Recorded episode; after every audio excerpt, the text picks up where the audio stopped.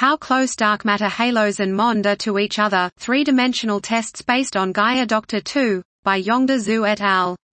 Aiming at discriminating different gravitational potential models of the Milky Way, we perform tests based on the kinematic data powered by the Gaia DR2 astrometry, over a large range of R, Z locations. Invoking the complete form of Jeans equations that admit three integrals of motion, we use the independent R and Z directional equations as two discriminators TR and TZ. We apply the formula for spatial distributions of radial and vertical velocity dispersions proposed by Binney et al., and successfully extend it to azimuthal components, south r, z and v theta r, z. The analytic form avoids the numerical artifacts caused by numerical differentiation in Jeans equations calculation given the limited spatial resolutions of observations, and more importantly reduces the impact of kinematic substructures in the galactic disk.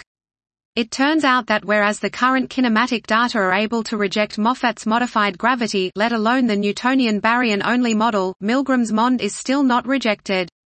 In fact, both the carefully calibrated fiducial model invoking a spherical dark matter DM halo and MOND are equally consistent with the data at almost all spatial locations except that probably both have respective problems at low, z, locations, no matter which a tracer population or which a meaningful density profile is used.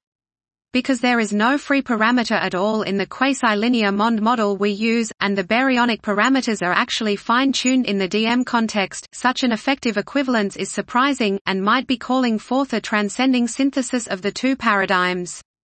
Dot. This was How Close Dark Matter Halos and MOND Are to Each Other, Three-Dimensional Tests Based on Gaia Doctor 2, by Yongda Zhu et al.